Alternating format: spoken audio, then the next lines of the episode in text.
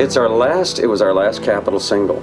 Had it been the first song on, on another label, I think we would have probably uh, kicked it a little uh, up a notch.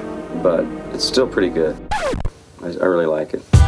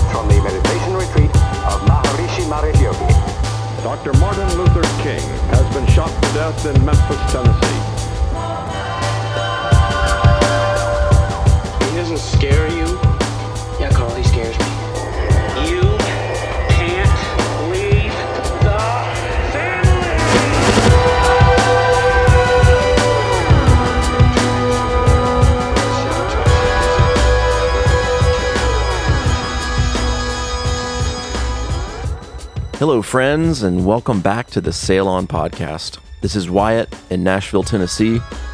Very thankful to be here. I'm thankful that you are here with me as well for another episode celebrating our beloved Beach Boys. We are reaching the end of an era, the end of the decade, a very odd and troubling time for the band, as we've mentioned but there's still some beautiful music be made and to be discussed on the show. Thankful for Will and John, who are going to guide us through the final recording sessions for the Capitol label, which were planned for a new album called The Fading Rock Group Revival or Reverberation. Some of these songs were never released, and some would make it onto the Sunflower album. But we did get one fantastic last single from Brian and Murry on the Capitol label.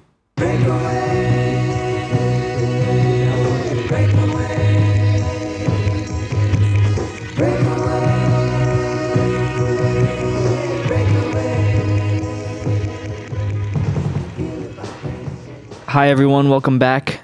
Last time Will and I were here, we talked about the 2020 album and the sessions that completed that album in, in 1968, which sort of featured Brian as an equal participant in the group um, rather than a leader. And we talked about a single he produced for the Honeys as well. And now, before 2020 or that single came out, the Beach Boys started working on more sessions in the studio with Dennis being their new principal songwriter and Brian kind of taking a break from music. So why don't we hear what the Beach Boys were up to during this time? Will? Sure. Okay. This is this is kind of an unusual little period that nobody ever talks about. It's when they were working on an album for Capitol after 2020, which wasn't supposed to be the last album on Capitol. They still owed them one more, even though the contract was you know about to expire. Um, so so there's this kind of like mini era that ended up being sort of, you know, they they took a lot of songs and put them into Sunflower, and others came out as singles. Um, but there was this whole album really in the first half of 1969 that they were working on that was its own sort of little period that kind of ends up being forgotten. So that's sort of what we're going to talk about. Um, and just to catch up with where the Beach Boys were in this point, because I don't think there's a lot kind of said about what the lifestyle was like in um, in the late '60s. But uh, Bruce spoke to NME in March that year and gave a little catch up on, on what everyone was doing. So he said, uh, Mike Love is taking yoga lessons, guitar lessons, and flying lessons for his pilot's license, which is concerning. Um, Al Jardine is writing songs and has written a track with Brian about a circus for the new album. Um, ominous. Dennis Wilson, is, Dennis Wilson is writing songs and producing two tracks. Someone crashed his Ferrari, they completely ruined it. Then someone came along with a tow truck and stole it.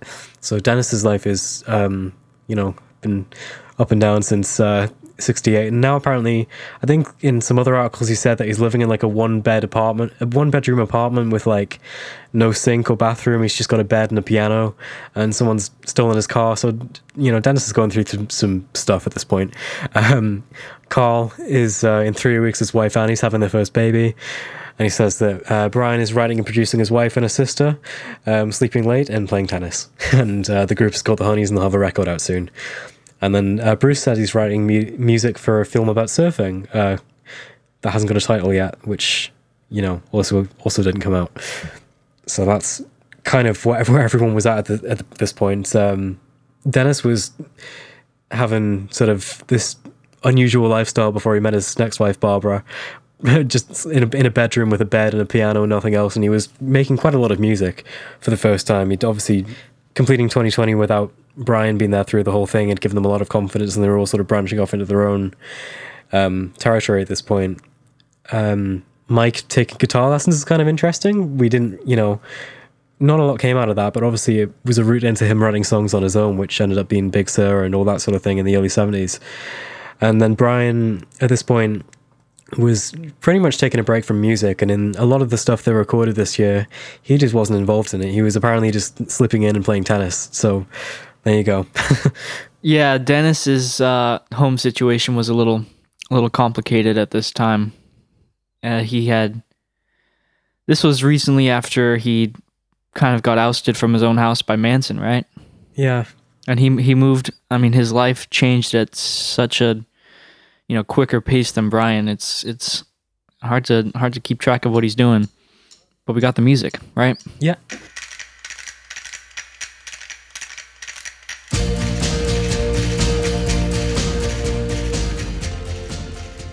Uh, so the first song they start working on is a Dennis song that he's written with Gregg Jakobson called San Miguel, and they start tracking this song before 2020 is even out, and they were kind of hoping for it to be the next Beach Boys single. Yeah, it's it's um, a pretty commercial song for Dennis so far. I mean, the last things he done, he done, you know, that kind of moody ballad in "Be with Me," and then he had Mona Kana and "Time to Live in Dreams," the sort of more esoteric Carnage things, and then the hard rocker with "All I Want to Do." But this is kind of like Dennis really writing a sort of commercial pop song um, for the first time, and they um, they first tried recording it on January 9th at Capitol Studios. Haven't heard this tape, but this is apparently just Carl and Dennis on piano and guitar, um, and they weren't happy with it. So a few days later, they went back to Sunset Sound and recorded it with a bigger group. This is another thing about these sessions as well. Is at this point they were near the end of their contract with Capitol, and I think they were sort of taking advantage of that by like using all of these different studios and hiring a lot of musicians that they, you know, Brian's approach in the last sort of year or so was kind of minimalist, but they, they even since Brian was sort of out of the picture a little bit at this point, it's it's kind of like they were taking advantage of what they had while they still had it. And there's a lot of these sessions as we go through where they aren't really using Brian's home studio. We're not even sure if they did use that at all at this point um, throughout the first half of the year. And they're they're all at like Sunset Sound and Western and Gold Star, and there's a lot of musicians hired for these tracks, and it's kind of like a return to the mid '60s in a way, in the scale of a lot of them. It's sort of like they're all doing their own sort of mid '60s, today, summer days, Pet Sounds era scale sort of productions.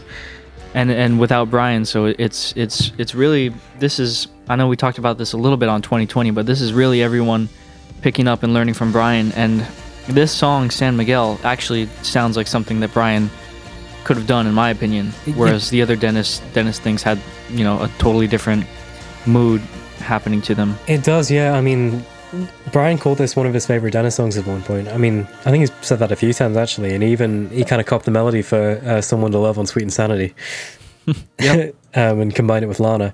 So Dennis was um, really sort of shooting off on his own at this point, and um, yeah, but I think Dennis said at one point that he uh, no, Brian said that Dennis asked him for advice about the song, and Brian just you know told him he liked it, and uh, he stayed out of the studio because uh, it's it's you know it's kind of weird what whatever was Brian was into at this point. He sort of disappears for this point. It's hard to talk about what Brian's where Brian's at because he's you know I guess just playing tennis.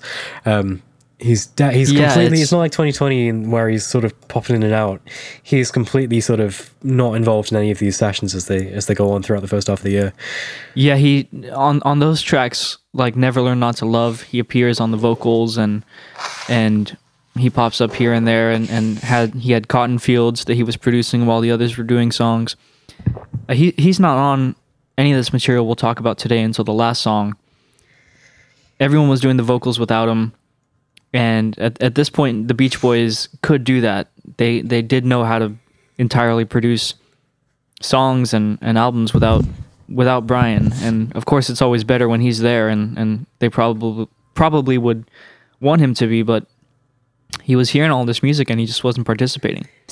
And he he has you know he did hear all this because these were his you know his his family and his band. Um, he just kind of stayed out of it. They tried doing San Miguel again. This is the version that they ended up finishing on January 13th at Sunset Sound. And this is, um, I think, Dennis on piano, or maybe Daryl Dragon was there as well. Carl and James Burton on acoustic guitars, Lyle Ritz on bass, Hal on drums. Then they added some things like organ, and Daryl Dragon played a couple of marimba parts. This is the first time, I think, um, oh no, Mona Kana as well, but this is him working on a Dennis track, and obviously he would become Dennis's sort of right hand guy very quickly through this. Yeah, this is you know where he started to collaborate with Dennis quite a lot. Um, and he's playing, you know, he's playing two different marimba parts in there, and Hal's playing castanets, which ended up being doubled, and it's a very castanet heavy track. I mean, the, the, the song's lyrically about Mexico, so they were trying to, you know, put that into the music with the, um, with that and the marimbas. Um, it's it's not so much like a Brian production at this point. It's it's a very like kind of it's very spectry, I think, more than Brian. It's like a big sort of muddy wall of sound where everything's just playing rhythm together. Um, yeah, and the the castanets definitely help in that regard. Yeah, definitely. Um, so so then they added bass to that, and then th- this is something they worked on quite a lot. They did a lot of sessions for this song, so I'm just gonna sort of quickly run through everything they did. And the next day on um, on January 14th, Carl did a lead vocal that wasn't used. Um, on the 22nd at Valentine Studio, they added trumpets and uh, saxophones, which were again I think arranged by Roger Neumann from the touring group, which he was working with Dennis kind of closely on some of these things. And then you know um, later in that day they added some violins, which are sort of just holding like these high notes in the background. And then on January 24th, Hal came in to do some more percussion, which involved some hand claps, a tambourine, and I think some castanets that ended up being um, wiped off the tape. Again, this is like a lot of stuff to just get through quickly on here. And then on January 27th, Dennis and Carl were back in the studio to do some more stuff. Um, and they added some kind of like solo stuff. Like Carl played these fuzz guitar parts uh, for a solo, one's harmonized. And then for a second solo, there's um, a Moog synthesizer with a ribbon controller kind of just sliding all over the place. And I'm not sure if they used like a full size Moog for this or if it was the uh, touring Woo Machine Theremin. I'm not really sure about that, but it's one of the two. It's some sort of synthesizer. Yeah, the, this is something else we start to see in these tracks as well. They start using synthesizers, and that kind of fades away a little bit, and they didn't really get into that again properly until Surf's Up. But there's quite a few uh, Moog parts on these tracks that are sort of quite hidden in the songs. So, yeah, so they've got this sort of slidey little. I don't. Um, I, that solo always kind of reminds me of the Thunderbirds theme tune. It's it's a, it's a strange one. Um, yeah, so, so on I think it's around late January, maybe January 29th, not really sure. They did the vocals, no Brian there, and Alan Brewster kind of together being the Brian Wilson of this. Um, and there's Mike has a great bass vocal part on there, and Carl sings the lead vocal. And then they had a mix that uh, was found on an acetate that used to belong to Dennis um, at this point, which sounds, I think, a lot better than the final one because it's got like a sort of like reasonable amount of castanets. But the Beach Boys decided that there wasn't, you know, there weren't quite enough castanets. So again, what they did is they took the mix, and a few days later, this is apparently on Hal's birthday on February 5th, they got Hal back in the studio and had him add even more castanets to the song, like just straight on top of the stereo mix as they were copying it. So the original mix of the song, which came out on 10 Years of Harmony compilation and uh, the Good Vibrations box set, it's just like the song is basically just castanets and bass and drums is what it sounds like. It's it's a bit much. Um, so that, so that's how they sort of dealt with. Well, I guess would be like Hal playing castanets times two, and then on top of that you've got Hal and Dennis Steve playing even more castanets on top of that. So it's it's kind of a big wall of castanets. This track basically. Um, yeah, uh, they. I always thought they went a little overboard with that on this song. yeah, I don't think it sounds great, um, especially in the original mix. But the remix, I think, sounds a lot better that was on Feel Flows. Maybe a bit too heavy, but you know. And then I think what Mark did to sync up those castanets that were only on the mix reel is um, just took some outtakes from when Dennis and were rehearsing, and then kind of syncs it up through the song. Um, yeah, so that that's San Miguel, kind of an extensive production. At this point, it was also supposed to be planned as a single, and Al spoke about that when they went to Vancouver in January to do some shows. Nice.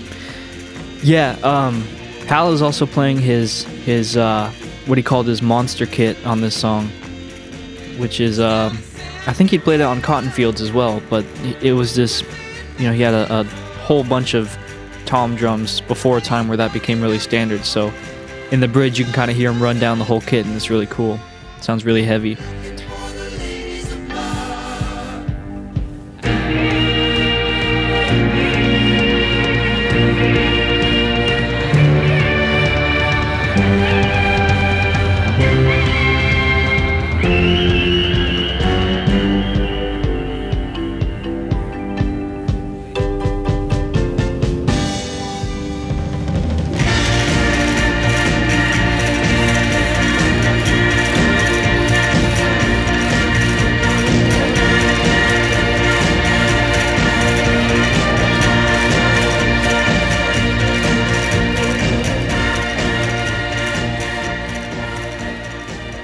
One thing about this song, I know I said that the Beach Boys are are learning to pick up uh, where Brian left off, but they haven't really mastered his efficiency.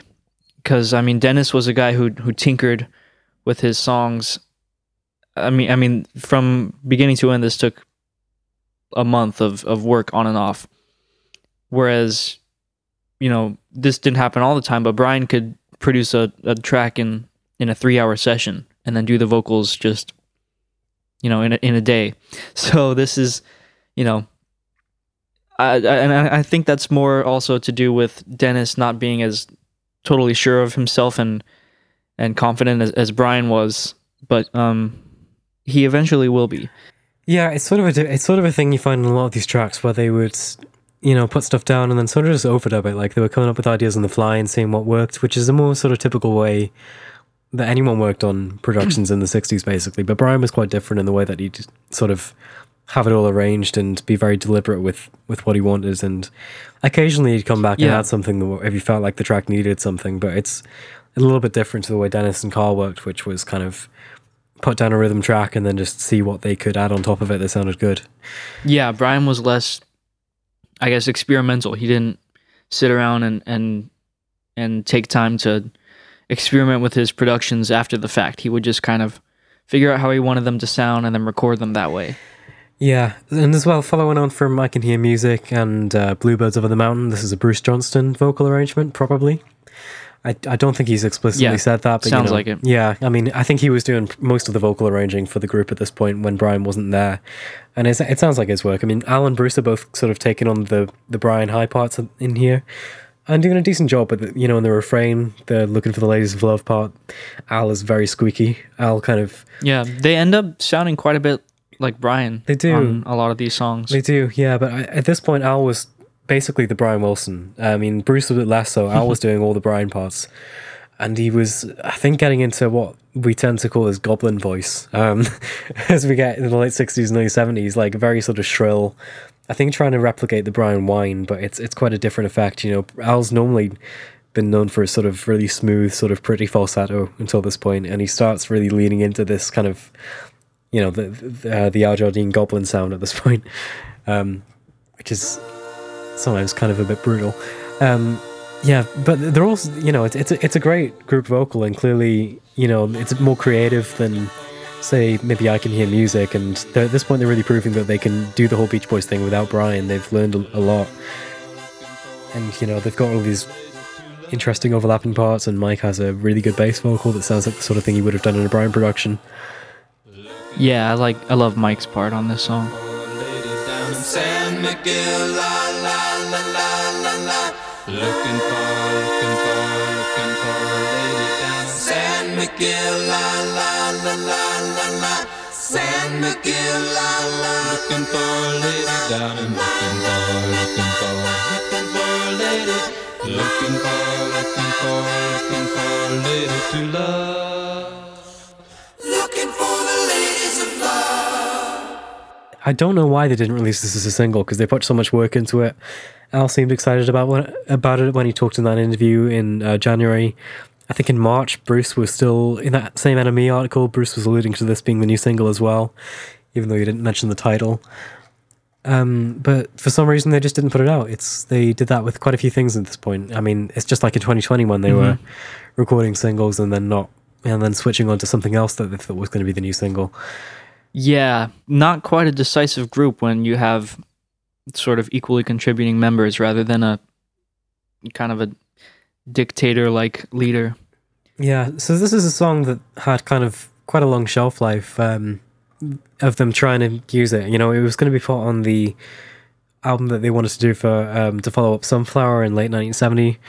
They were put it on that reel, and then later in the 70s as well. I think there was a push to put it on MIU, and then maybe Keeping the Summer Alive, and then it finally came out on the 10 Years of Harmony compilation for the first time. So this is one that was kind of uh, remembered by the group for a long time, and it is strange that it didn't manage to get released for that long. Yeah, but at least it came out in Dennis's lifetime, unlike honestly most of his music. Yeah, Uh, next track that Dennis did, also at Sunset Sound, was "Got to Know the Woman," which did eventually come out on Sunflower. Yeah. This one's uh, kind of a light song compared to. I don't think this was planned to be a single. I don't think this was just an album track, and this is uh, kind of. I don't know. It's it's kind of a throwaway compared to some of the other things he's doing, but it's still a lot of fun. Um, Yeah, This is another another track he did at, at Sunset Sound that's kind of interesting for this one, having all of the Dragon brothers playing on this. Uh, Duke Dragon was touring with them at the time in place of Daryl for a while, and then all three of the the uh, Dragon brothers who were quite important to the Beach Boys uh, through the late 60s, early 70s are playing on this track.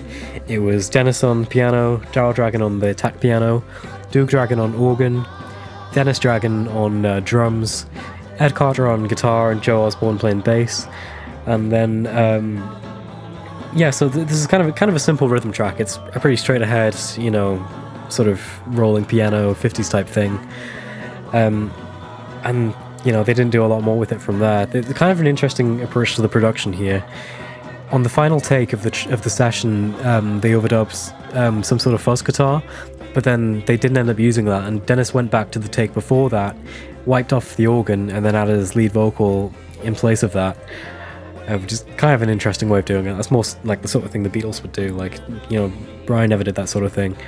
And then on uh, the following day, they had a session with a load of female backing vocalists, which was kind of interesting. It's like a a real specific sound Dennis was obviously going for here. With um, Julia Tillman, Carolyn Willis, and Edna Wright were hired uh, for this thing.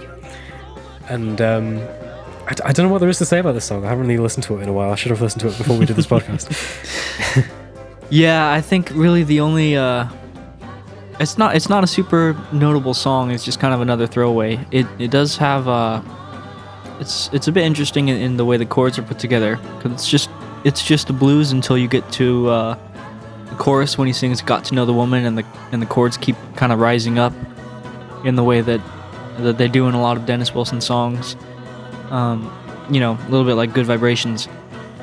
Dennis's vocal is, is great. I, I always loved it. I think it's pretty funny and also just sounds really good. So, right off the bat with two Dennis songs, and the next song they worked on was yet another uh, Celebrate the News.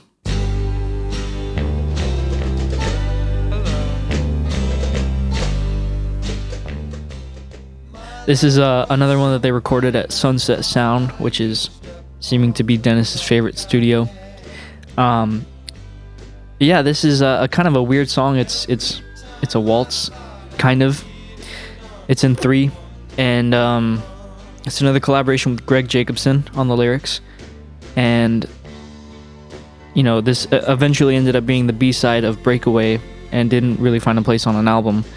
Um, but it's it's a weird little song. I mean, uh, the the track had a lot of different session players on it, so let, let's talk about that. Yeah, it had um, Bruce and Mike Lang playing piano. Carl was playing acoustic guitar, I think a 12 string. James Burton was playing acoustic guitar again, just like San Miguel. Ray Pohlman and Jimmy Bond were playing basses on this. He had two drummers. For some reason, John Guerin and Richie Frost, uh, the Pet Sounds drummer, if you remember him from way back. Uh, and Frank Capp plays the uh, timpani that, come in, that comes in at the end of the song.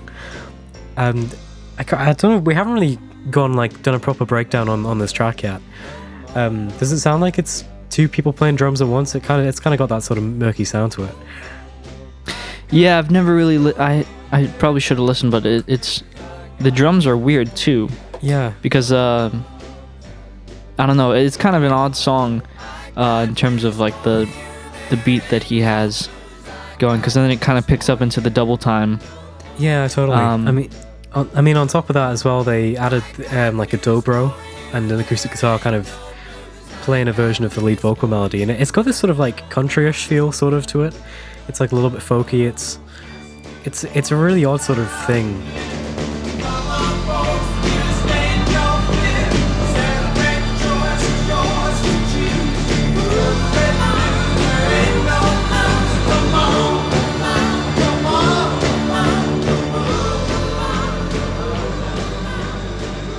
So yeah, that was on February 24th, and then again they added some violins um, later that day, and then um, after that, at some point they oh it was on the 25th, they added all these uh, flute parts played by uh, jo- Joel Peskin, um, and some extra guitars played by Carl, and some some tambourine played by Dennis.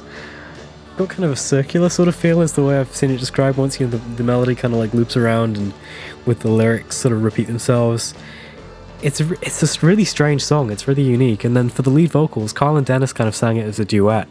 You know, Carl's singing this quite close harmony to Dennis's lead just above him, and then Dennis just doubled his part on, on his own. And uh, Carl's also the one who goes, uh, "Hello," in the start. Um, Oh, I love that. cute. I love that so part. much. Me too. I love that. Um, and then the backing vocals again. I think it may have been a Bruce arrangement or just the group sort of contributing the ideas, but there's no Brian on this one, and Al is doing uh, the Brian Wilson parts here. Al is really grating on this as well with the um, bad luck no more sort of things that come in in the middle. He's like the the way that's mixed in in the uh, the B side mix is like he Al is way up in the mix and it's brutal if you're wearing headphones. Um, so then they added um, like some some synthesizer parts again, just like in San Miguel. It's kind of interesting that they're already pivoting to these quirky little synth uses. Um, they hadn't really figured out what they wanted to use a synthesizer for, but they had access to it. So Carl actually played the um, like a Moog bass part on this. It was programmed by uh, Paul Beaver. And um, Carl is, yeah, pl- played this sort of squatchy little bass part, which I think sort of basically replaced the uh, actual basses that are on the track. And it doesn't really stick out as a synthesizer, but that is apparently what it is. And also in the fade out, they um, had him do this sort of ribbon controller thing, like just sliding this sort of white noise up and down that sounds a little bit like um, I Want You She's So Heavy from Abbey Road, which obviously wasn't out at this point. But it's quite similar to that, and this sort of like cacophony of, of noise generated by the, the synth. Um, and the fade out's kind of an unusual one as well. Yeah, Dennis's approach to fades is very different from Brian's. But it, it, like Brian's songs, he he has this vocal round going, while the instruments kind of repeat their pattern.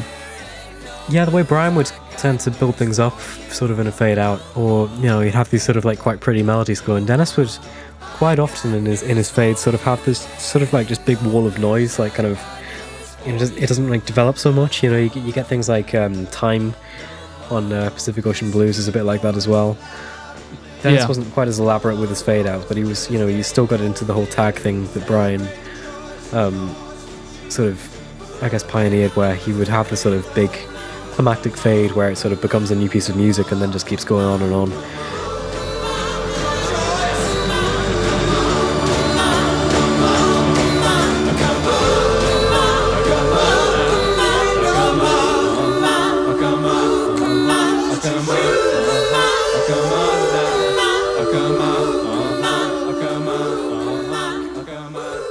I always found this this fade out kind of kind of a letdown. Like I wish it went into another verse or something like that. It's sort of like it starts off really strong with Dennis and Carl singing that great sort of lead vocal part, and then it sort of just like keeps going and going. And it, it's sort of the same way I feel about some of his things he did in, in the late seventies, but it's it's still cool. And his fades always kind of involve some like yelling, Yeah, just pretty- singing pretty- really high Pretty much, yeah. and loud. it's a weird little song. I don't listen to it that much. It's obviously not as good as Breakaway, in my opinion. I don't know if other Some people feel the same way. I mean, yeah, I mean, I'm on the, I'm on the same page as you, but this is a song that's like got a lot of um, fans behind it, and it was sort of um, it's it's definitely. I mean, I think it's one of Dennis's best from this year, and it definitely deserved a place on an album. It, it shouldn't have been buried just as a B side.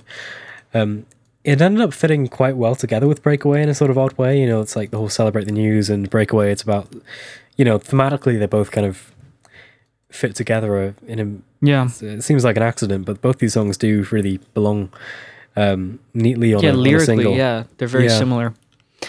Uh, one thing with the song, I, I I don't know what it is, but it is the melody just doesn't really stick out to me. It's not super catchy. Yeah, I- Um, I, agree. Um, I think I've been spoiled by all the Beach Boys work thus far being uh, made by Brian Wilson, who writes the, you know, catchiest, hookiest melodies. And um, it's hard to do that. But yeah, this one just doesn't really stick out that much to me. yeah, so I mean, if you're missing a Brian Wilson melody, um, we've got one coming up with the next song that they recorded, although in a kind of unusual. I mean, not not directly um, a Brian Wilson thing, but anyway. So um, yeah, 2020 got released in um, early February. They did some show. the- They did some shows in Texas. And then the I Can Hear Music single came out at the start of March when they were working on Celebrate the News. And then a few days later, on March 5th, they began work on Loop De Loop, sort of Al's kitchen sink um, nightmare that will haunt him for the next few decades begins. and this is a complicated production to talk about. We talked about it a little bit with Sail Plane Song last year. Um, but yeah, this is a, this is kind of the new single, I guess. I mean, it was talked about in a memo from Karl Engemann as the new single, replacing San Miguel um, in the Beach Boys' minds for whatever reason, because this is clearly not as commercial a song as San Miguel. Um, I guess yeah, we're gonna have to spend some a while talking about Loop Loop. Uh, I'm not really sure where to begin with it. Well, um, it's credited to Brian, Carl, and Al. Brian and Carl writing Sailplane song, and I, I guess it was sort of written by Brian and Al because Bruce said as much in that article, and Al said that Brian titled this song. So, uh, to some degree, Brian had written this song called Loop De Loop, and Al Al was the only one who who brought it to the studio. Brian didn't play or sing or arrange any of this song, but I guess this is what he was he was working on, um, you know, just at his piano. What I did was that was I borrowed that idea from Brian. See, everybody, our whole our whole energy source seems to be based around Brian, but he had just sketched it out on the piano and then dropped it. And I said, "Gee, this this is too good to pass up." So I I whipped it out, did it down at the studio, and we came up with this incredible track and, and idea.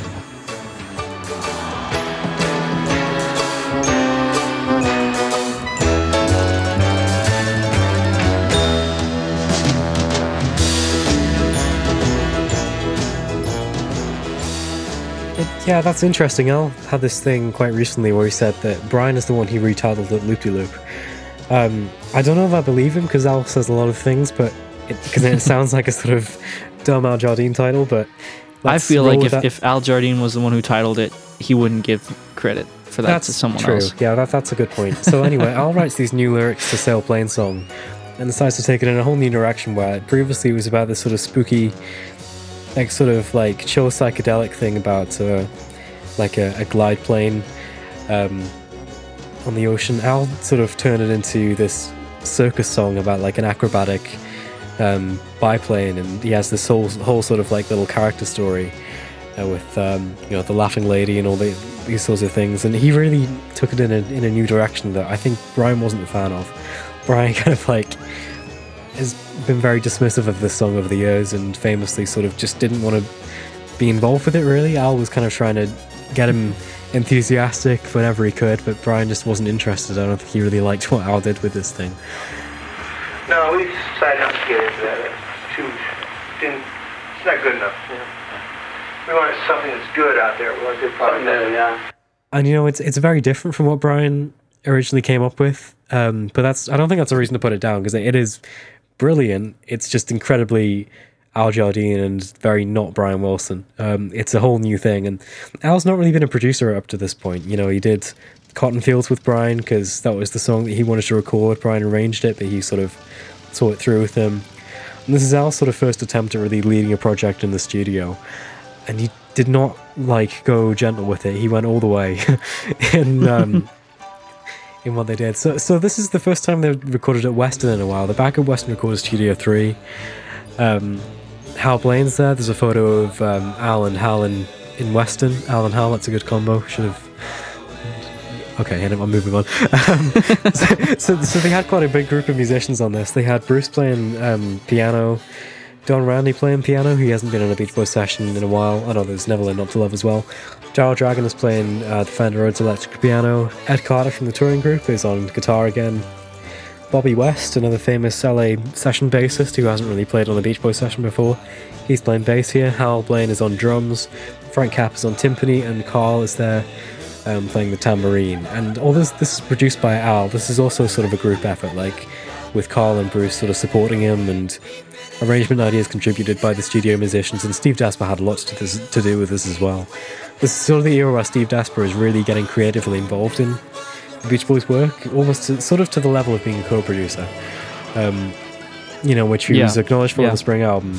And even, you know, Al, Al- Brian said things like Desper was kind of like a co-producer, and he said the same about Chuck Britz. So a few of these engineers that they work with really sort of got into, into a creative role beyond just recording them, and, and was definitely there with it because he, you know, the Beach Boys had sort of these sonic ideas, sort of these vague concepts, and he could figure out in a technical way how to execute them. And especially with this song, with all the the way I, it was, everything was kind of recorded in stereo, with the mix kind of in mind, and you know the sound effects. He, you know, had a, had a lot of input on this thing. So that origin, I'm, I'm just gonna kind of breeze through all the things they added to this track because it was a long, like very extensive production. On that that uh, March fifth session, they added some more piano stuff, including um, these tack piano like triplet parts. There's a glockenspiel. There's kind of like marching band cymbals. And then the next day, back at Western, they added some more stuff onto it, which was kind of like overdubbed on top of the stereo track. Um, Carl playing this great like Leslie lead guitar, which sounds like fantastic. Jimmy Bond is playing upright bass. There are some flutes on there, which I believe Roger Neumann kind of helped arrange. Um, and there's this, a siren whistle, like in Heroes and Villains, which Desper said that uh, was Al's thing. Al had that whistle, and he brought it in and played that. And then they uh, seem to have done the vocals at Western on uh, March seventh. And then um, we, I guess we can talk about a little bit la- about later. And they added some sound effects along here as well, like some audience sounds, um, some chickens. You know, the, the standard to make it sound like a circus. And then on March 10th, they went and recorded the actual sounds of a, re- of a real biplane. Um, Al had this neighbor called Kim Williams who had like a, a red biplane in his front yard. So they went up there on March 10th and recorded this real thing, like in stereo with Desper, you know, doing all of his his microphone stuff and you know having having a whale of a time. This is what he was born to do: is just to record biplanes in as much detail as possible in stereo. Um, for like the sound effects at the start of the song. This song is just insane. I mean, the the lengths that they went to is like above and beyond what they did on any any Brian Wilson song. it's very much just throwing everything in and seeing what works. Um, and then yeah, so Sunset Sound on March 11th they added even more stuff. This is um, like a simultaneous overdub of a lot of people playing together. Bruce played some extra tack piano in the intro. Al played banjo, and Carl played a ukulele, kind of strumming together. There's a bowed upright bass plot played by Don Bagley, um, a trumpet played by Bill Peterson, and um, another trombone played by Jack Redmond, who's doing all these kind of like droning trombone parts. And I should have mentioned earlier as well, there's like a clarinet and uh, trumpets and more trombone and tuba earlier in the production as well. That um, I think was just arranged by the studio musicians. Like they were paid a little bit extra for that. Like Roger Neumann and Bill Peterson were given some extra money that I think was probably, you know, it's often talked about by some of the musicians that Brian was unique in the way that he would come in and have to, you know, he would dictate everything that, exactly that, it, that he wanted to them. But a lot of people in the 60s at the time would kind of come in and the musicians would kind of have to invent their own parts. And I think that was kind of what was happening here. Yeah, a lot, a lot of stuff on this song, and all for it to not come out. I mean, Al tinkered with this for decades. He added Christmas lyrics in the late 70s, tried to put it on a Christmas album. That didn't happen. And then when they went to release it for the um, Endless Harmony soundtrack in the late 90s, he was still not satisfied. So he and Steve Desper got together and they continued to work on the song in 1998, which is crazy because that's 30 years after it was started. They added even more drums on top of it. Steve Desper was playing the part of a carnival barker in the beginning, and then Al did some new vocals. It's crazy.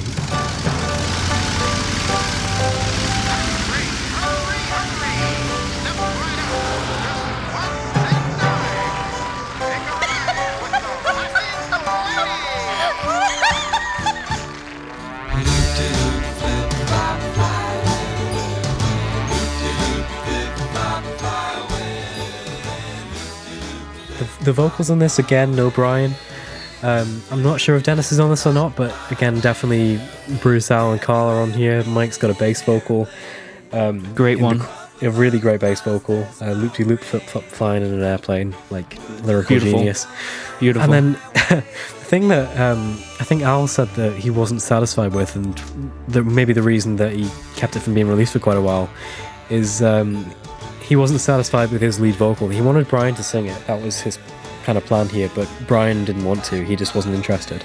So Al tried to basically do like sort of what he considers a replica Brian Wilson in the verses by singing um, these really high, these really high lead vocal parts. It's kind of interesting the way that he does it. Kind of like he sings kind of like a regular range part, and then he kind of doubles it an octave above, like singing right at the very top of his range.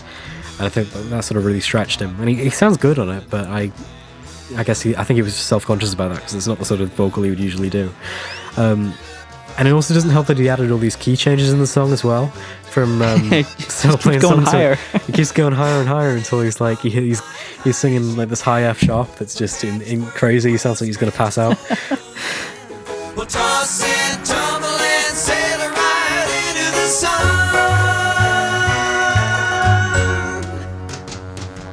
So not quite done with this yet. On uh, March 18th, uh, Al took this over and dubbed it to a new generation tape and had Paul Beaver play these uh, Moog synthesizer parts, which were apparently just like kind of sound effects and things. And they also edited out the first chorus, but this wasn't used. This was a tape that kind of just went. Um, you know, they, they didn't stick with it, and then they went back to the old tape to, to do the final mix. But it's, you know, just the amount of stuff that they were throwing on the song was crazy. Like, just on top of all of that, like you've, just a complete cacophony of noise. Um, let's throw a synthesizer on and have it do sound effects as well, and then, you know. so then they did the final mix on March 25th, also at Capitol Studios. Again, you'll notice none of these things were done at Brian's house. Everything was being recorded at the outside studios at this point that they could, I guess they were just using because they could afford it while uh, they were still on the Capitol contract and they knew that they could just do anything and give them the bill. Um, Yeah. so, so And- yeah. That Which- final mix is, is the one on, on Feel Flows. Yeah, which was um, I th- yeah. So so so this was almost going to be a single for a while. There's a, a, a memo from Karl Engemann, um, the the Capitol guy. I need to get this up to read it. I'll get Wyatt to read it probably because he's he does the readings best. But uh, where yeah, is get this? Wyatt to read it. Dear Nick, it was good speaking with you today, and I am happy to hear that in spite of the most recent Billboard article, you and the group still have a desire to remain with Capitol if something satisfactory can be worked out. I too hope that we have enough hits out of the product that you plan to deliver to us between now and the end of the contract to give us cause to reevaluate our most recent offer. Confirming our discussion, and as a reminder, you're going to talk with the boys about delivering the next single record by next Monday, April 21st, and the album, The Fading Rock Group Revival or Reverberation, by May 1st. Again, I want to tell you how enthused I am about the single Loop De Loop Flip Flop, and I'm most anxious to hear some of the things the boys have been working on for the next album. Sincerely, Karl Engemann. Just insane. Like the fact that this was the single and there's a guy from Capitol listens to it and goes, you know what, this is fine. I'm in, I'm excited about this. I know. Yeah. Well, I don't know. How do you think Loop De Loop would have done as a single? Not well. I think our sticking point was he just didn't like his own lyrics that he came up with, and he preferred the original ones done by Brian. You know, in on Brian and Carl, and you know, in, in '98 when they when he redid some vocals, he ended up re-singing the first verse with those original lyrics. And there's another thing in um, I think the early '80s in a fan magazine where he was talking about this ecological concept album that he and Mike had been planning, and uh, part of it was uh, he wanted to do loop de loop with new uh, eco-friendly lyrics. I, I can't imagine what that would have sounded like, but hey, there it is. God, how how many times has he tried to go back to this song? Too many, too many. I mean, Santa's Got an Airplane is horrendous. That's a, one of the one of the worst Christmas songs they ever did. it's slightly better than uh, Santa's on His Way. It's like a little less fun than that one. Uh, so, Loop De Loop was scheduled to be their single. They were supposed to deliver it to Capitol, but they didn't. Um, there's a few more album tracks that they started working on, just the backing tracks, um, all without Brian's involvement, and all that would later be finished with Brian's involvement. So we won't talk about them too much here. But just to give that context, uh, Dennis started recording Forever. He did the backing track around this time in March 69. Uh, Carl produced a backing track for All I Want to Do. That's the version on Sunflower. And that's Brian and Mike's song that we talked about how they recorded it for 2020. It's got a lot of fans, and I don't know if a lot of people know that Carl produced that track. And then another one was a Bruce song called Deirdre. And these are all songs that wouldn't get any vocals recorded for a while. So we'll talk about them in more detail in the next season of Sail On. I'm just um sorry while you've been talking about that, I've got to go back to de Loop for a second. Um, I'm just Oh no, of course you do. Scroll- You're just like Al Jardine. Sorry, yeah, I know. I just scrolled down and uh, reread this um, Al quote about Loop Loop where he says, um, he says, uh, Brian retitled it Loop Loop, and then he says, I took it one step further because I had a neighbor at the time and he owned a biplane and it sat in his driveway. Um, he was an airline pilot. That's how that happened. He lived in Mandeville Canyon. I have no idea how he managed to get that plane there now that I think about it. Um, I don't know why I found that so funny. The fact that Al, 50 years later, is like, hang on a second, how the hell did he have a plane in his driveway in the first place? Um, anyway, yeah. funny. Um, yeah, let, let's move on. So, yeah, we've, we'll we'll skip over Forever and All I Want to Do on Deirdre for now, just because it's easier to talk about them along with some of the Sunflower stuff when they added vocals to it. But that's they're all kind of part of this era, and they were all intended for the final Capitol album when they assembled it, like a lot later in 1970. Yes. For the sake of not going on too long, I think we'll go right ahead to Breakaway and Brian coming back into it, where there's a lot of things to talk about. So the Beach Boys were obviously in talks with Capitol about releasing a new single, which was Loop De Loop at this time. Uh, but unbeknownst to Capitol, uh, their plans changed a little bit when Murry called up Brian and he called up Brian, who had not been working on songs for the Beach Boys, and proposed writing a song together.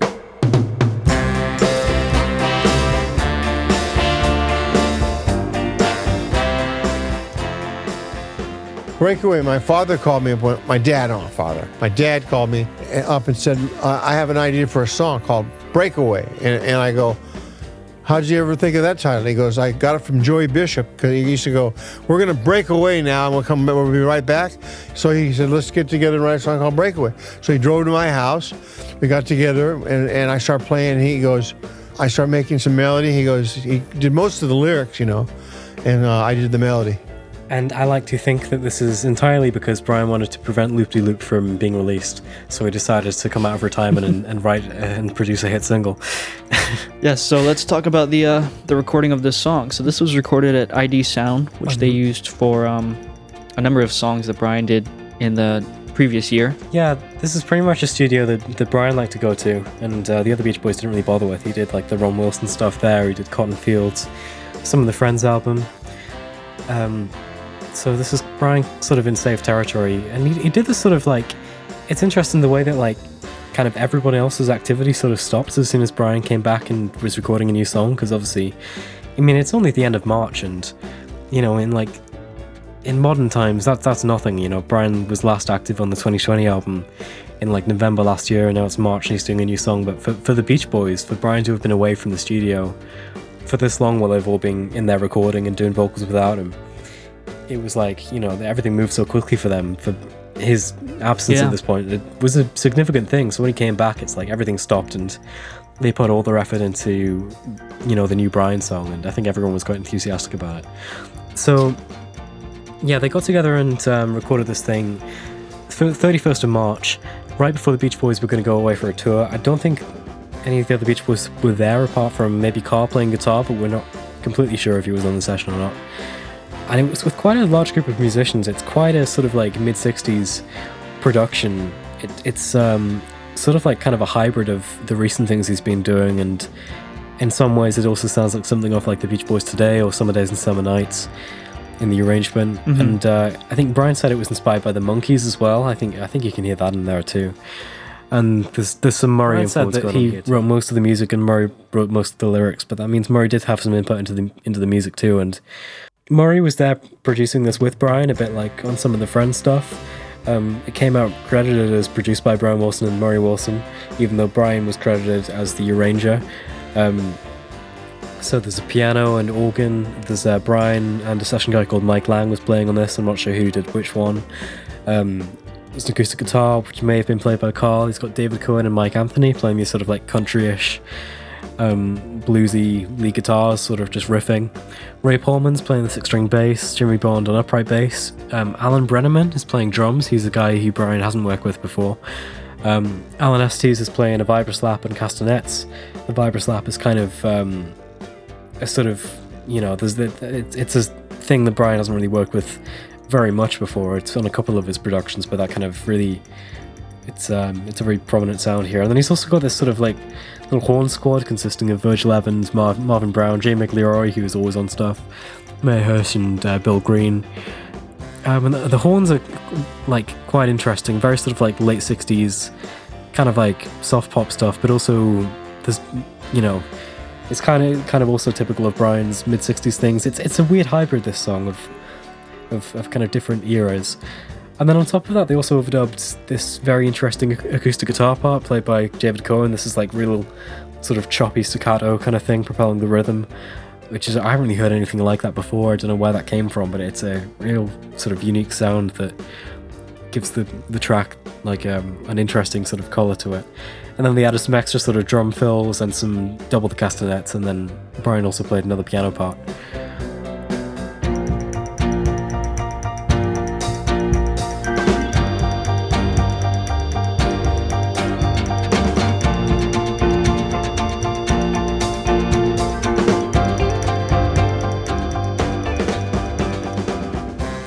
Sort of halfway between 2020 and Sunflower, but it also has, you know, some elements of mid 60s kind of classic Beach Boys, summer pop, and then it's also got, you know, Murry was working on his own music at this time, which is very soft pop, late 60s, and that creeps into the the horn arrangement a bit and the vocal arrangement. And um, yeah, it's just kind of a weird track. Um, I really like it. I think uh, this song is mostly about the vocal arrangement, which we'll talk about in a second. But I think it's a pretty cool, cool track too. Yeah, it's. I mean, it's the first time Brian in quite a while is, was doing something that was like consciously like a sort of competitive poppy single. He wanted this to be a a single. Like Yeah. it's not like Do It Again, which sort of just was an idea that then that they kind of rolled with, and then um, Been Way Too Long was kind of an artsy type type of thing compared to some of his some of his other work. You know, the songs like songs like Time to Get Alone and Friends, he was was designed from the beginning to be singles, but he wasn't like thinking competi- competitively. Like this isn't going to be a chart topper. This isn't going to be like a hit Yeah. anywhere. It's it's sort of just like they were just good songs with sort of elaborate productions. But this is like he's he, he's trying to do something that's kind of like a 1965 Beach Boys song almost, but like you know, obviously it's not 1965 anymore, and it has matured since then. Um, so it does come out sounding like Yeah. this, this like this sort of hybrid of eras, and it's um, I, I guess it, it's sort of like a return for Brian for this sort of upbeat pop sound that he kind of carries on in the Sunflower era, and uh, develops a little bit more. But this is um, definitely a new era of, of his music. It's it's um I wouldn't group it with the 68 stuff. It's definitely moving much towards much more towards the stuff he'd do on Sunflower. Yeah, you you make a good point there. I mean, when was the last time you tried to make a song to have a hit? You know, Smile, Heroes and Villains. Yeah, Heroes and Villains. Everything since then had been, you know, um, Wild Honey. They called it music for Brian's cool out by just Brian kind of hanging out and, and making music that he he liked and that didn't really reach the charts, which did bum him out. But he wasn't really trying. He wasn't, you know, trying to beat the Beatles like he was with Pet Sounds and and everything in '66. And this is something that he really kind of desperately wanted to to be a, a radio friendly song that that climbed the charts and we'll we'll read what he uh he said at a press conference about this song and about the state of the Beach Boys in, in a minute here. But it, it sounds like it's it sounds very like compatible with what was on the charts in 1969. I mean, obviously with a sort of like very unique Brian Wilson-y twist on it, um, with the vocal arrangement. But it it's like a contemporary sort of like feeling upbeat pop song of the times. Like it, you know, it's not like good. Vib- Mhm. Heroes and Villains was kind of like artsy music, I guess, for Brian. Good Vibrations was was like that, but Good Vibrations was like uplifting Beach Boysy type song. And this is kind of the first time since that that he's really gone for for something that's going to fit in with the times and and try and be a, a big single. Um, Mhm. I think he was realistic about his its chances of actually doing that, which we'll get to um, soon. Um, but yeah, this this is kind of like he was treating this like a big return to to Brian Wilson, the producer, and Steve Desper did a really good stu- um, study video on this. If you can find it anywhere, where he talks a little bit about the making of this song, and it just gave a great picture of you know the way that um, this came together because the Beach Boys went out for a tour um, on um, the early April. So I don't know if they heard the song for a while until until you know they, they actually got back from tour. Apart from maybe Carl, who was on the session, and when they did, it was described as being kind of like the old days. You know, Brian got them around the piano and showed them how the song went. They were all getting excited and thought it sounded like a really good song. He was throwing out parts and be like, "Hey, Mike, here's your part. Here's." Yeah, Al, here's what you should do, and I was singing it like this, and it's like really like a return to the old days, kind of briefly. Um, and the way Brian went about preparing the song as well was very much like kind of like the sort of thing you do for Pet Sounds, where he basically went in and did like Sloop John B. He did like a guide vocal so he could show, you know, a sort of demo vocal that was deliberately going to be like that. It wasn't for release; it was um, a sort of template for the band. And this is on um, April second, still at ID Sound. Brian went in and did what came out on the Endless Harmony soundtrack um, where he just sang as a solo lead vocal onto it and then doubled some parts and did some some backing vocal parts. And it's really great that we have this. He didn't do this with many productions at the time, but this is obviously an important one. Time will not wait for me.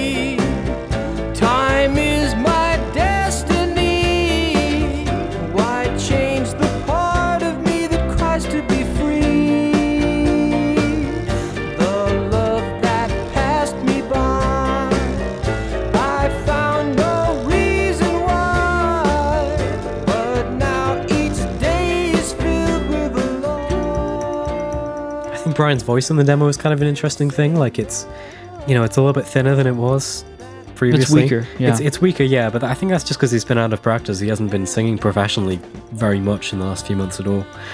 Um, and I yeah, he hasn't he hasn't sang since uh, you know some of the 2020 backing vocal stuff, and then Yeah. since then, when was the last time he did a lead vocal? you know? Exactly, yeah. But but when he kind of like belts out the, um, I mean, obviously it's a guide vocal as well. He's not putting like his all into making it sound professional, but it still sounds good. And when he kind of belts out the chorus and really hits the high notes, it sounds just like "Wouldn't It Be Nice" or something. And it's really kind of a thrill to hear that back again because he hasn't done that sort of vocal in quite a long time.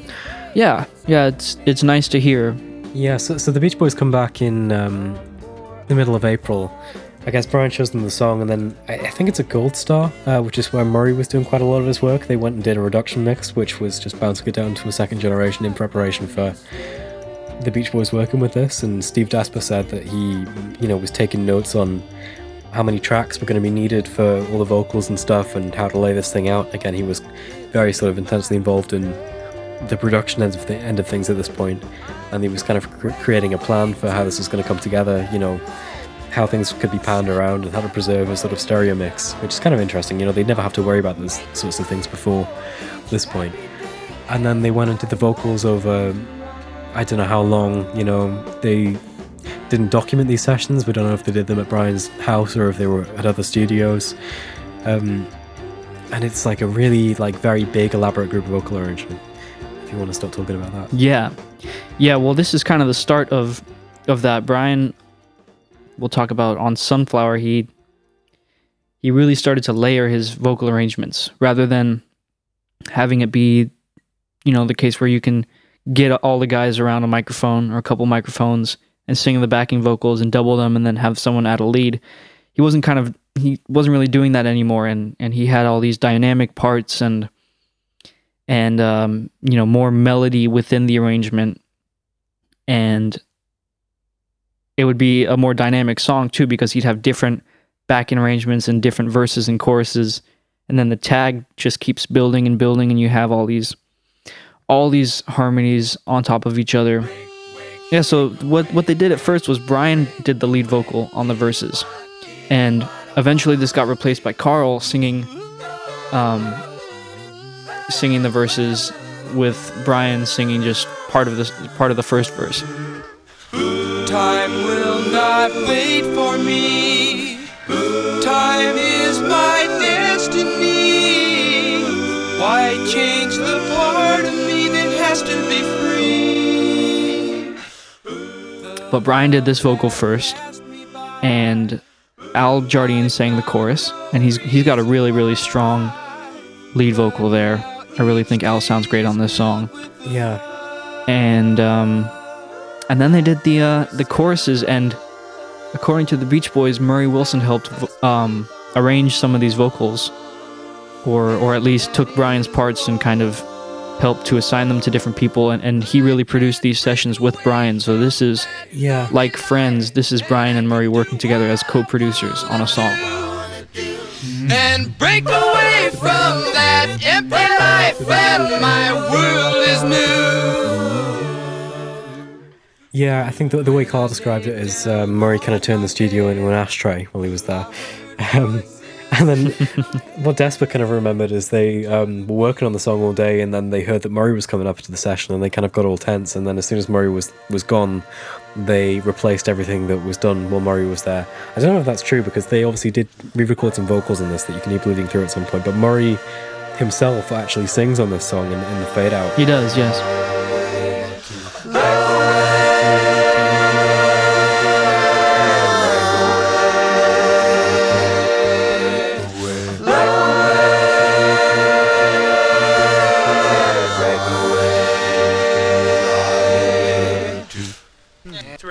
Yeah, I'm free to ride ride a wave or two. Like, why? he's bringing Yeah, it. It's so singing- it's so Murry. Um, Singing about surfing on this on this song. I think the uh, lyrics and spots are a little funky. Time will not wait for me. Time is my destiny. I don't like the. Uh, I don't like where Brian voiced our voices in some of the verses. It was a little low. The choruses are fabulous. Uh, I mean, it's a, it's a it's a great piece of work. Lyrics a little funky in spots. Once we get going, I mean, everybody sings it great. You know, I, I kind of like most of it, but not all of it. let's talk about some of the vocal arrangement. I guess just going through the parts. I mean, the chorus is like a very classic. It's got kind of the feel of maybe something from like the Smile era. It's a very unique, inventive use of vocals here. Where it's kind of, I don't know. I find it kind of corny the whole break, break, shake away, and Dee what I want to do sort of thing. Like, I don't know what's going on there, but it's it's definitely like a hook that kind of pulls you in. And, and Brian's been very inventive with these parts. Um, the verses and the bridges have like all these great sort of like thick harmony stacks um, with the whole group singing that kind of like they just move around through the whole thing. It's it's um it's kind of rare for a, a Beach Boys song in this way to have vocals going through the entire track basically. Like there's an a cappella mix out there that um and it, it's supported pretty much as a thing without a backing track as there's always backing vocals. It's it's a very rich vocal arrangement. Um in the the second bridge, the one where Mike comes in and kind of sings his little lead part. There's all these different tracks doing different things, and then the fade out kind of goes crazy. It's um, one of Oh, I love the Brian's fade most, out on this yeah song. one of Brian's most elaborate fade outs, but less so with kind of like the counterpoint that he would get into more in the in the seventies, and this is more just like big thick sort of stacks of harmonies together, a bit bit like good vibrations of the chorus. Yeah. Um so before we talk about that though, the chorus is that first chorus is really great. Um I really love the the vocals there. And especially at the end of the chorus where you have Mike doing that that bass vocal on top of yeah. um on top of another melody which is harmonized and then there's another melody that Brian and Al are singing and it's really really really cool. And then the second chorus, I think this is the one that Bruce is talking about when he says the parts are voiced too low. They kind of repeat the same arrangement, but uh, you know, several intervals down, and they're they're just kind of like uh, chanting, and and they sound really funny, really low down. But it's it's uh it's it's a strange choice. It's but it's that is it's another more one. That's the sort of thing that I can imagine would come from the mind behind the KFC jingle. You know, Break, wake, shake, wake, break, break away. Do I, do I wanna do? Make a way for each happy day as my life turns around. yeah, this this sounds like maybe what what uh, the Beach Boys were talking about when they said Murray arranged some of these parts, and um, you know he's always complaining about them being shrill. So it's I mean it's interesting. I, I like it. really interesting little little piece there. It's really strange and kind of quirky and funny, but uh, yeah, the fade out is, is really great. You have um, and there's a, there's a few unused parts there too Hmm. because Brian sort of took the individual tracks and kept some of them down at first and then slowly faded them all up. Um, you know, in the dynamic way that he does his his mixes compared to how we were talking about Dennis doing his tracks, but uh, yeah, there's the "Oh boy, you jump for joy when you break away" kind of unison uh, part, and then there's the they all sing just "Break Away" while Murry has that bass vocal where he's singing about surfing for some reason. Yeah. um, um, that that's definitely a Murry Murry Wilson idea. And then, and then on the uh, the same track as the, I guess the lead vocal, you've got Mike doing a different bass vocal there. That's like the same notes as Murry, um, but to a different rhythm with different lyrics. Where it's um, oh, what does he sing? I've got it here. Something. yeah, he says, um, Mike singing, "Come on, be free to take a break away." Uh, now, won't you come on, be free to take a break away? While Murry's singing the different words to the same note. So that, that's kind of an interesting blend when you put it together.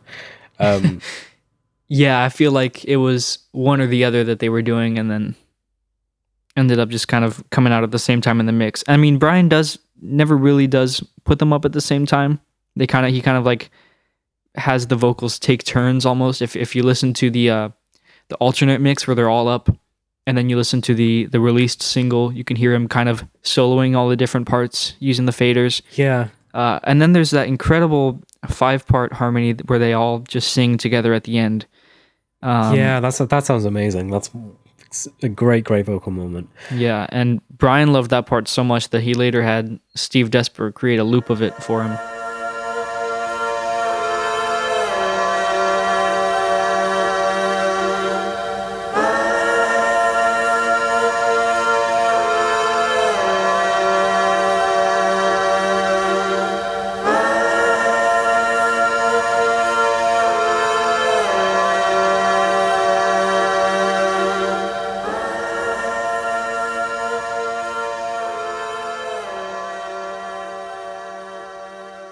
This is another one that Brian kind of messed with over, over time. Uh, Steve Desper said that he was still changing it even after it had been released. Um, and I think that's somewhat true because he he did that vocal, then Carl replaced it and did his lead. And then when they remixed this song again in 1970 for the um, this you know hy- uh, hypothetical last Capitol album that never got submitted, uh, it used Brian's vocal. So he was still, you know, not completely satisfied with the final product, or at least was just still interested in, in working with the song. And uh, I don't know, kind of interesting there. Yeah, I mean it's um it's it is interesting because I think Al said that Brian um they considered Brian kind of underproduced it at the last minute, which I think is referring to the way he did the the fade out kind of dropped things out and made it build more dynamically because there was a different mix. Um, just looking at the timeline here, they originally had this thing mixed down with Brian's vocal in the first verse, which I just want to say as well, compared to the demo vocal he did, he sounds so much more like assured and professional on you know the proper vocal with the rest of the group, and it's just cool to have Brian singing Mhm. this sort of lead vocal at this point. And I think he sounds fantastic. I know he, one of our like th- like eternal debates is you prefer um, Brian's lead vocal. Uh, no, sorry, you prefer Carl's lead vocal. I prefer Brian's lead vocal in the first verse.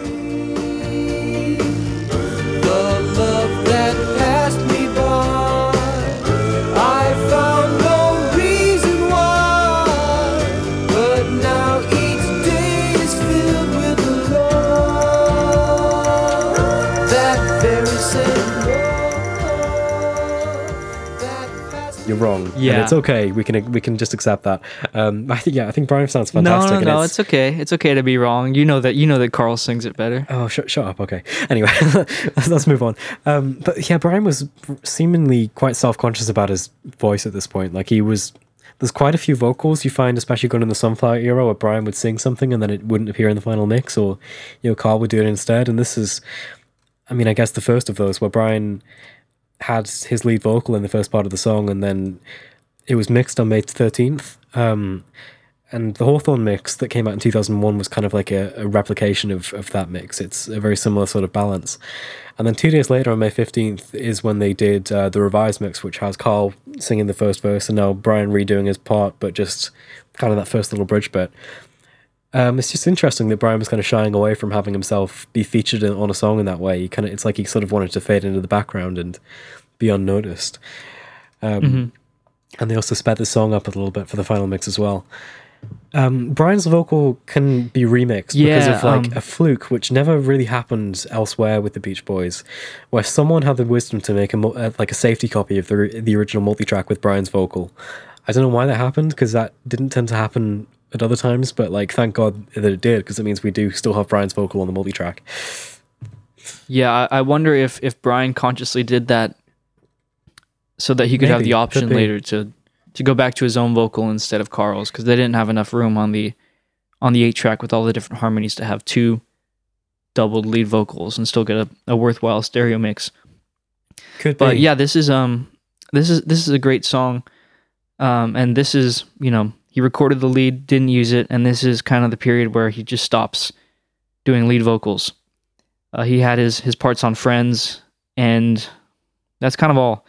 Uh, he never really, you know, there's a few songs he does that for on Sunflower, but he they don't go on the album. So yeah, he kind of pulls his voice back into the into the the backing mix a bit and features Alan Carl and and Mike more often. Uh, but he does get that that first half or the second half of the first verse there, the the very same love that passed me by, and he sounds great there. And that, this, you know, this, this song has kind of an interesting legacy. I mean, it came out on uh, the Spirit, Spirit of America um, comp. Is, it was Mhm. like one of the only things from that era, and um, I think that sort of like helped its sort of longevity.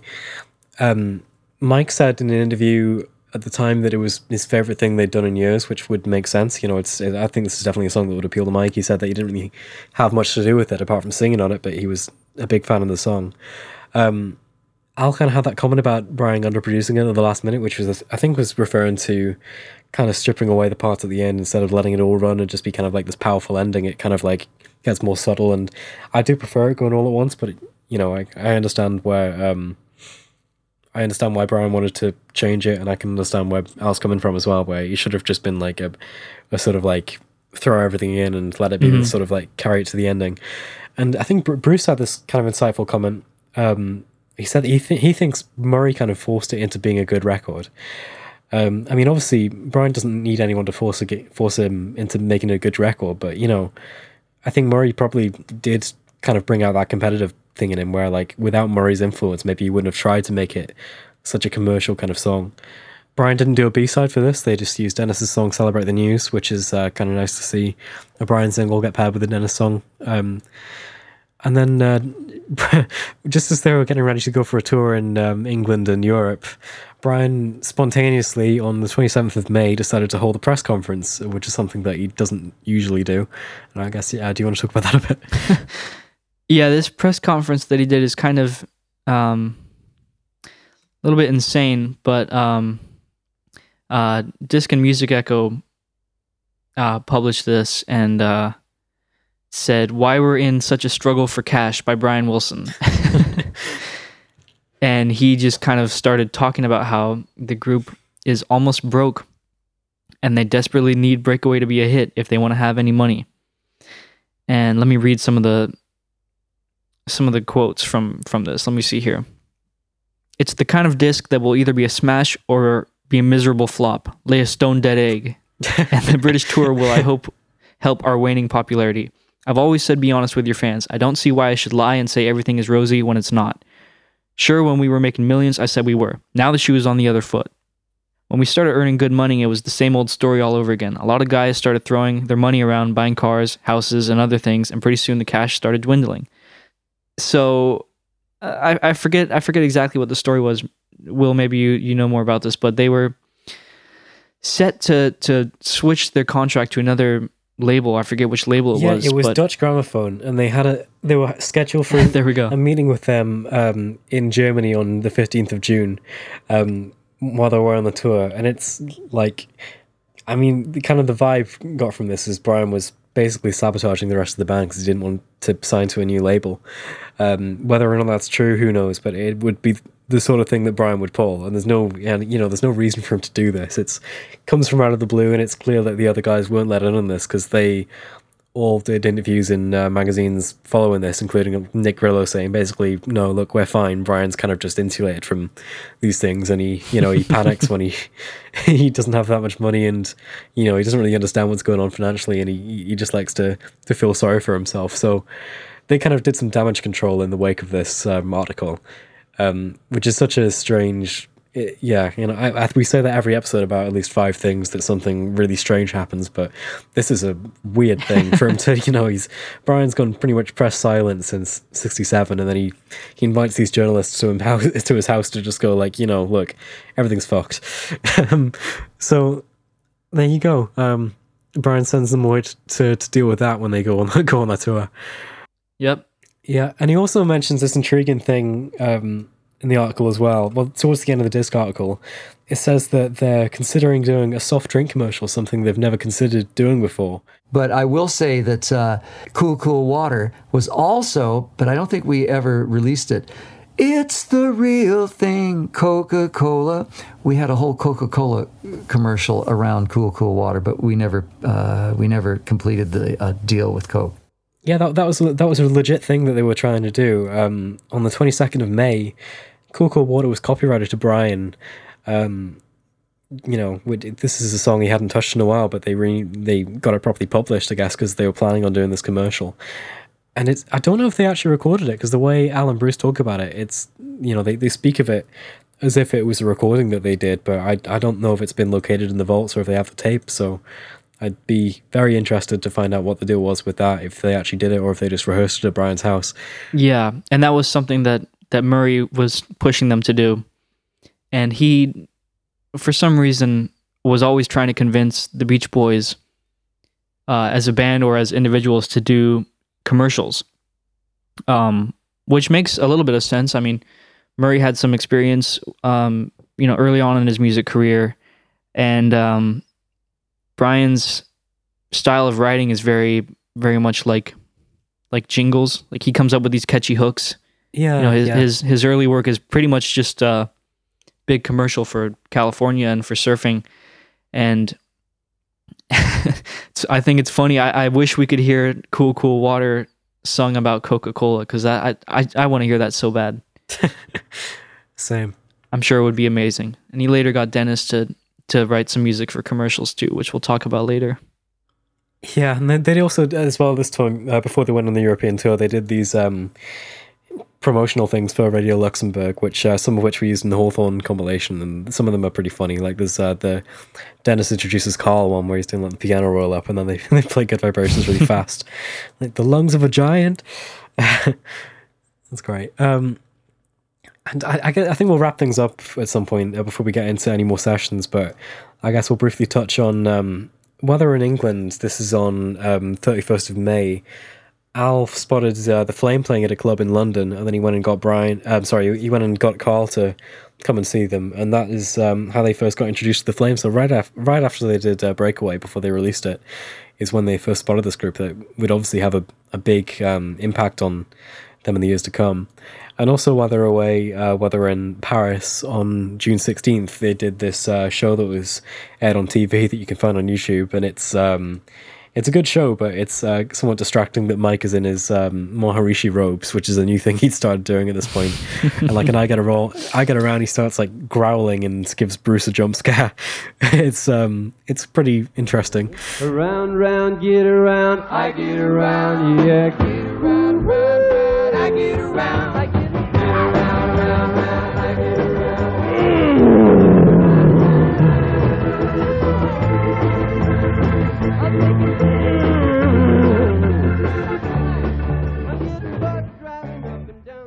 and then the Capitol contract Capitol contract expired officially at the end of the month, and they still hadn't delivered them um, the album that they'd promised. And uh, Deutsche Grammophon also rejected the group at that at, at some point that month, and that kind of just left them. Yeah, s- sort of, um, sort of hanging, and I guess we'll pick up next time with what they did in the latter half of the year, um, which is when they were sort of on a, a search for a new label, and Brian came back, and all these changes were happening. Yeah, we'll get to that in the, I guess, the next season of Sail On. And um, I guess we'll talk a little bit about Breakaway and and um, the reception to that. Breakaway came out in June. This is right after all this, and far and away the best thing from this period, I think. I mean, yeah, I agree. I was, I was thinking about ending this by saying, uh, let's take a breakaway, but I've decided not to do that. I don't think we should say that. That would be. You don't think we should say let's take a breakaway? I don't think we should. I think we should just be cut off while we're, right. we're having this conversation right now, abruptly, like uh, the end of I Want You She's So Heavy. I'm trying to think of another breakaway pun. Ah, screw it. Let's take a breakaway.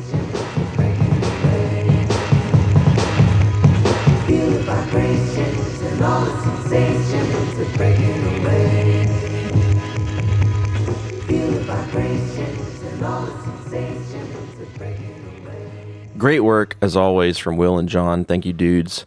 This was a fun era to cover. It's one that often gets overlooked, so I'm glad we could spend some time and shed some light on the late 60s work from the Beach Boys.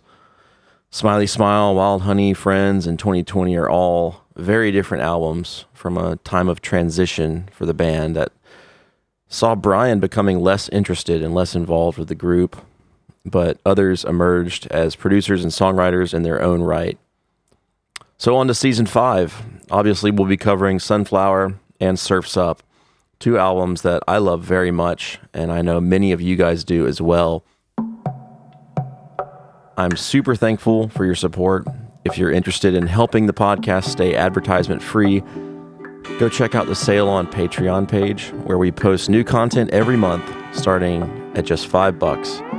Let's take a moment to say we love you to the newest members of the family Zach, Andrew Tompkins, CMC Gee 98, Chuck Bernice, Chase Meehan, and Krista Truitt. We love you. Patreon.com slash sail on to learn more. You need a mess of help to stand alone.